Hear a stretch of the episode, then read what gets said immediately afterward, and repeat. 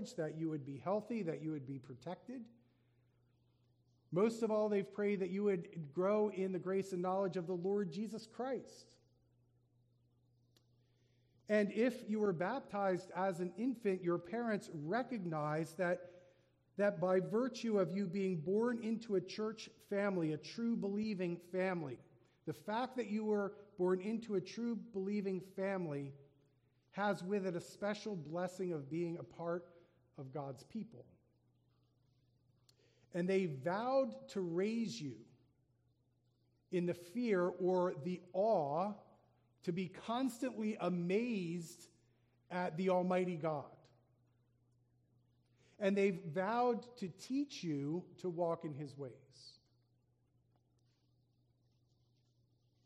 And if you were baptized in this church, not only did your parents vow to that publicly, but the congregation agreed to help wherever they could in that process.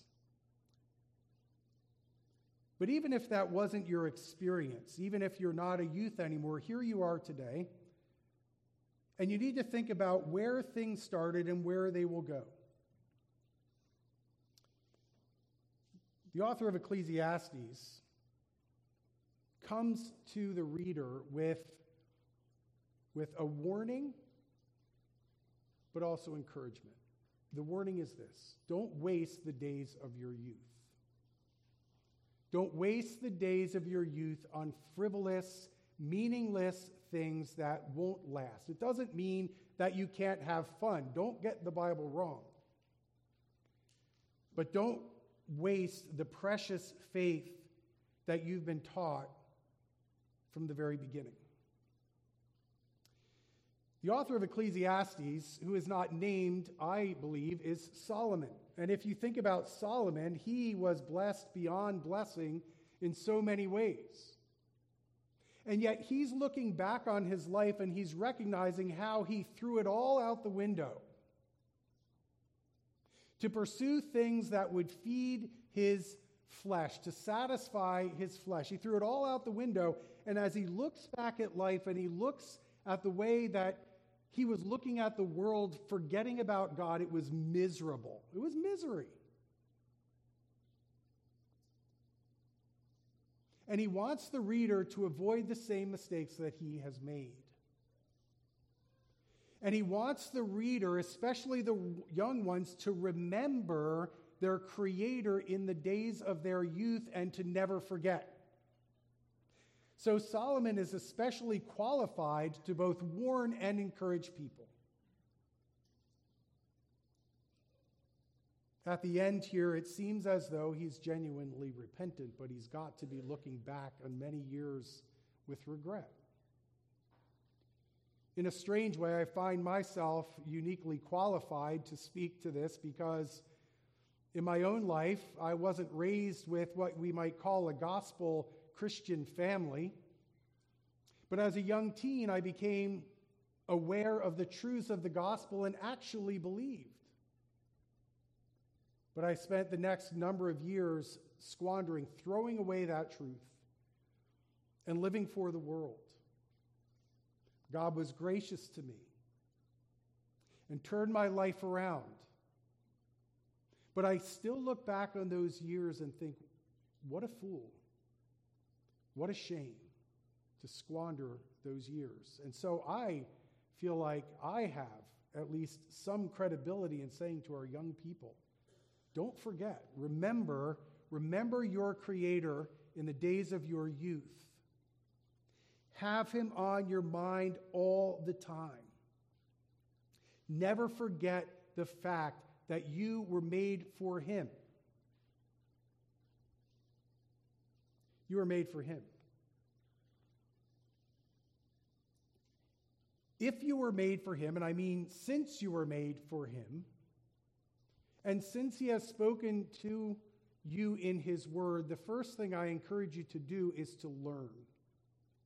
Learn what God has said to you. There's lots of things to learn in life, but above all, learn what it means to belong to God.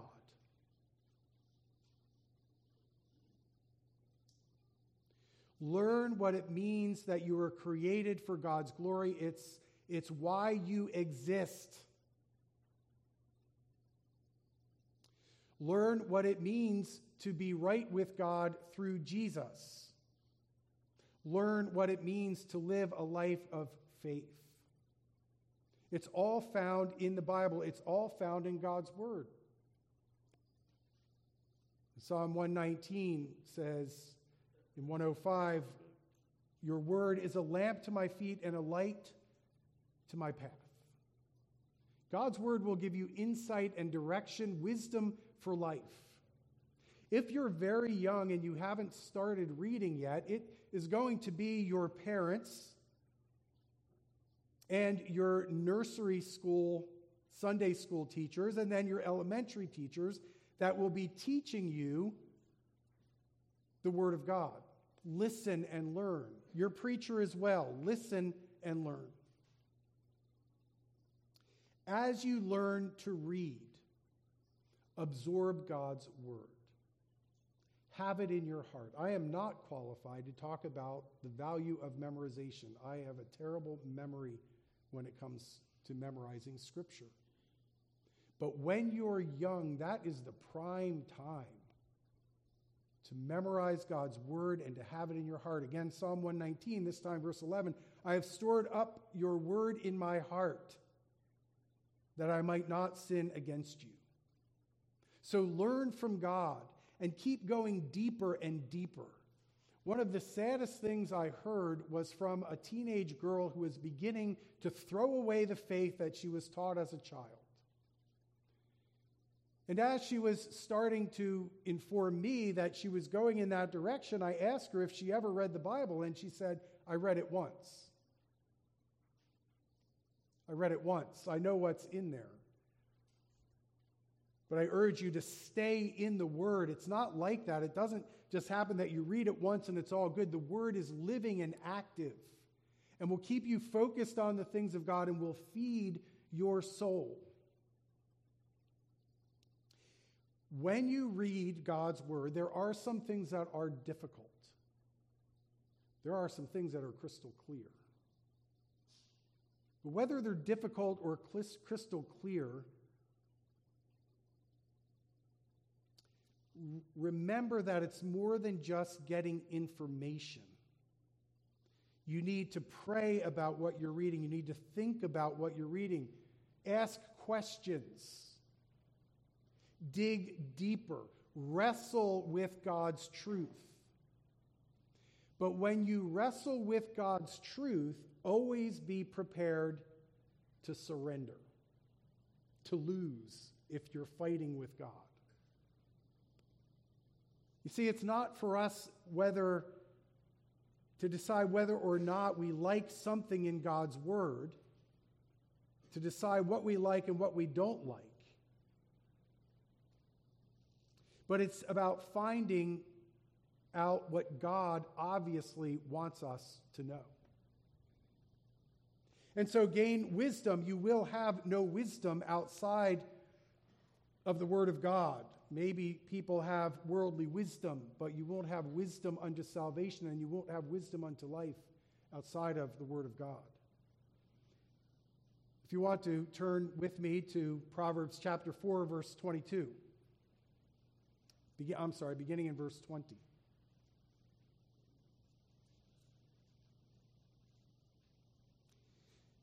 Wonderful passages in Proverbs. A father speaking to his son the bigger picture is safe to look at God speaking to his children. Proverbs 4, verse 20. My son, be attentive to my words. Incline your ear to my sayings. Let them not escape from your sight. Keep them within your heart. For they are life to those who find them, and healing to all their flesh. Keep your heart with all vigilance, for from it flow the springs of life. Put away from you crooked speech and put devious talk far from you. Let your eyes look directly forward and your gaze be straight before you. Ponder the path of your feet, then all your ways will be sure. Do not swerve to the right or to the left. Turn your foot away from evil. Keep these things before your eyes. Keep godly wisdom always before you. If you study your word, you will gain a lot. True wisdom takes God's word and puts it into life. But that can't be all. You see, if you study God's word, you might actually become, at least in the eyes of the world, and maybe even in your own eyes, a good person. You might even make some great decisions in your life simply from the information and the wisdom that comes out of God's word, but it's got to be more than that. Because the ultimate thing is you need to be reconciled to God. God Himself tells us that all have sinned and fall short of the glory of God. That means you and me.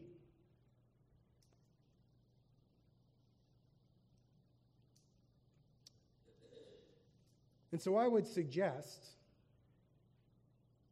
that while we're to study the whole Bible, the one thing that we're always to have an eye on is the person and work of Jesus Christ.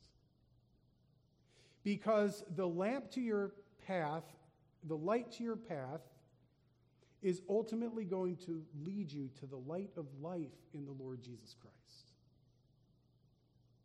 The straight way leads to the Lord.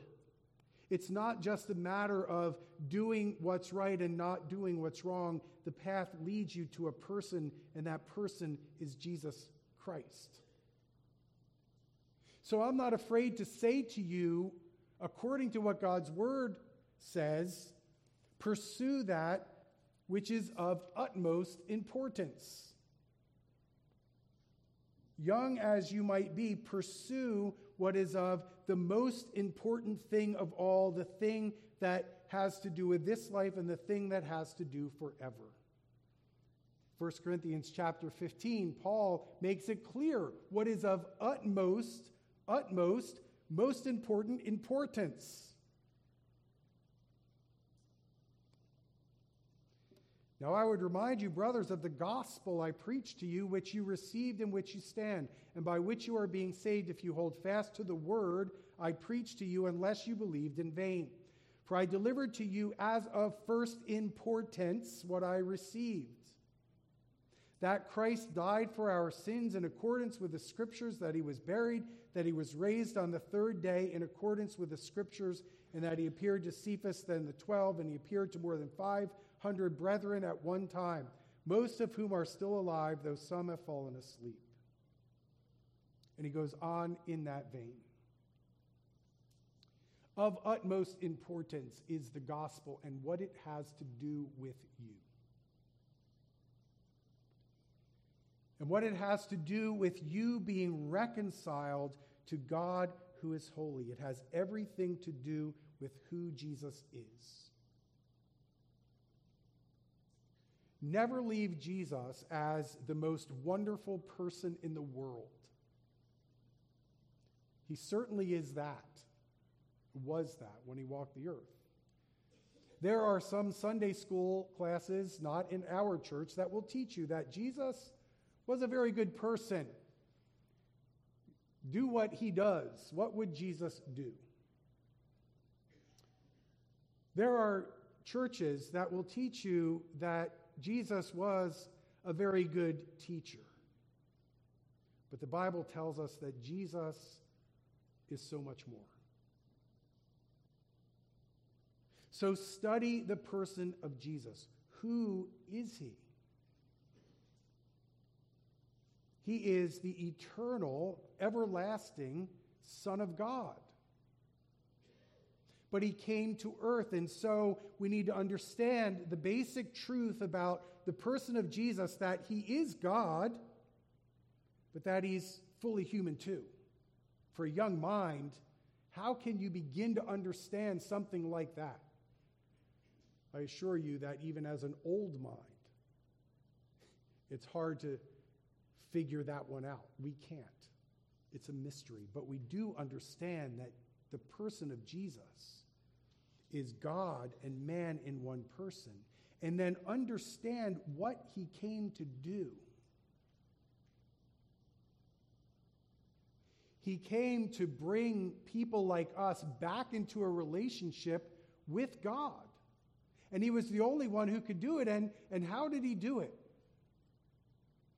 If we are sinners, like we heard earlier, if we've all fallen short of the glory of God, how are we ever going to become friends with God again if he is without sin? It's through this one Jesus who came and lived a perfect life and then paid for sins on the cross so that whoever believes in him will be forgiven of their sins and made right with God. Faith in Jesus, understanding who he is according to the Bible and what he's done for sinners. The question, though, is is it for you? So, we're a church that believes in using catechisms.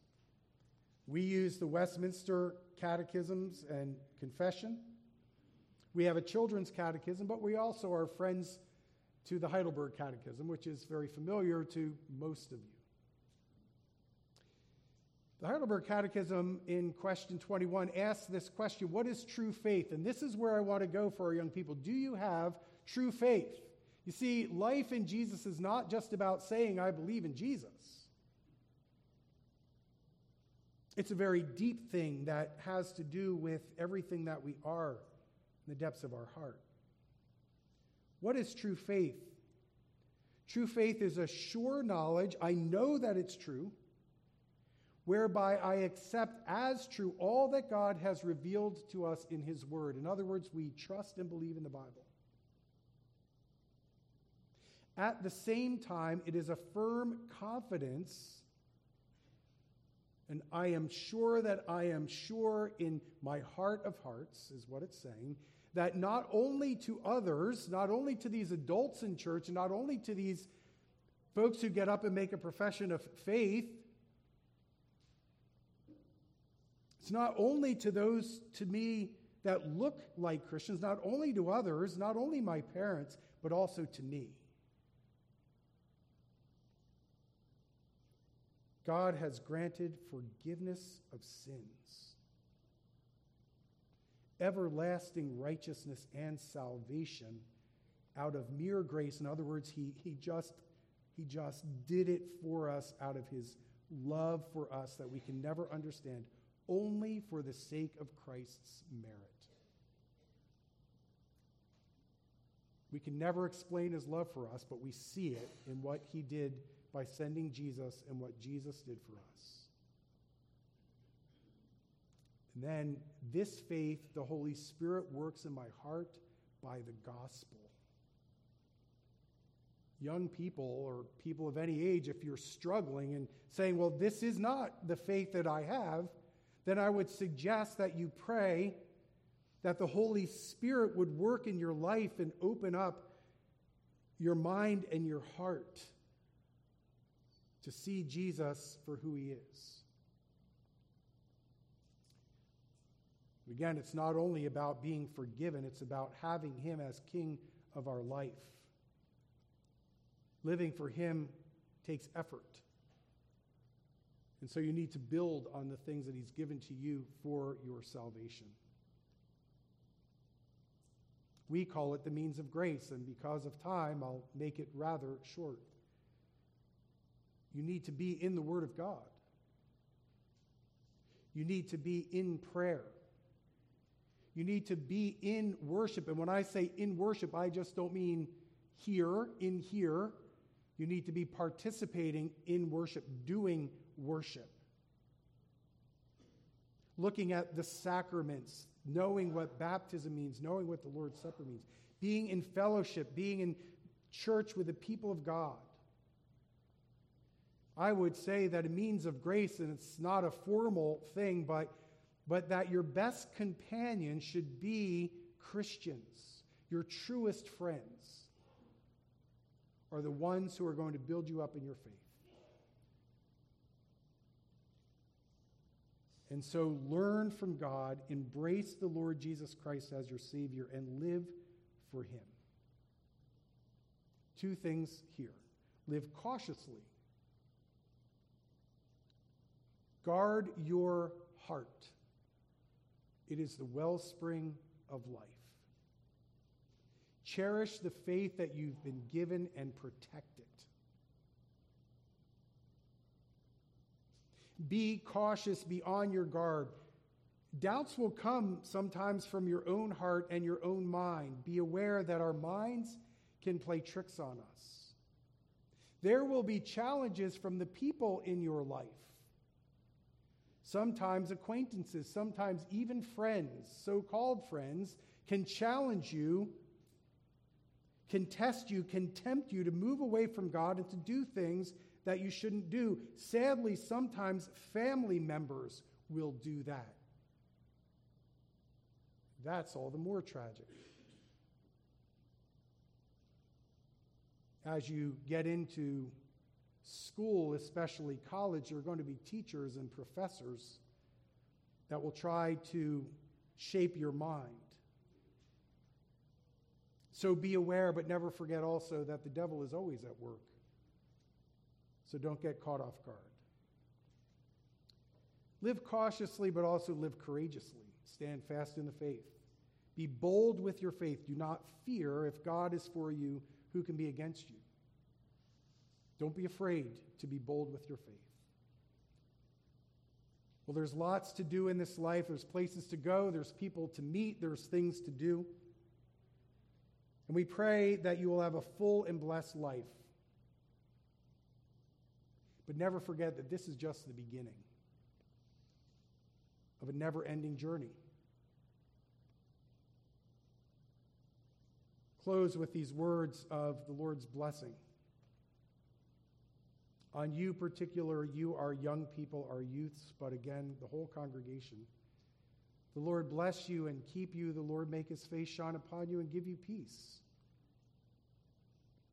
The Lord be gracious to you the Lord turn his face toward you and give you peace.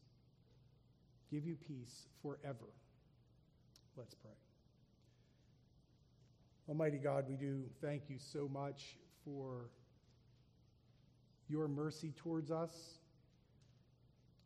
Whether we've experienced your grace through Jesus Christ so early in our lives that we can hardly remember a time when we believed in you or if we can remember a profound moment in which, in our darkness, you turned, you turned your light on, you illuminated our souls through the work of your Holy Spirit, and our lives dramatically changed. We are thankful because it's all of your grace. We know that each one of us is born in sin. But Lord, in your great mercy, you save sinners. So we thank you for that. We thank you for the work of Jesus Christ, and we pray that we would fully embrace that for our very own. And we come to you in the name of Jesus, the only Savior and Lord. Amen.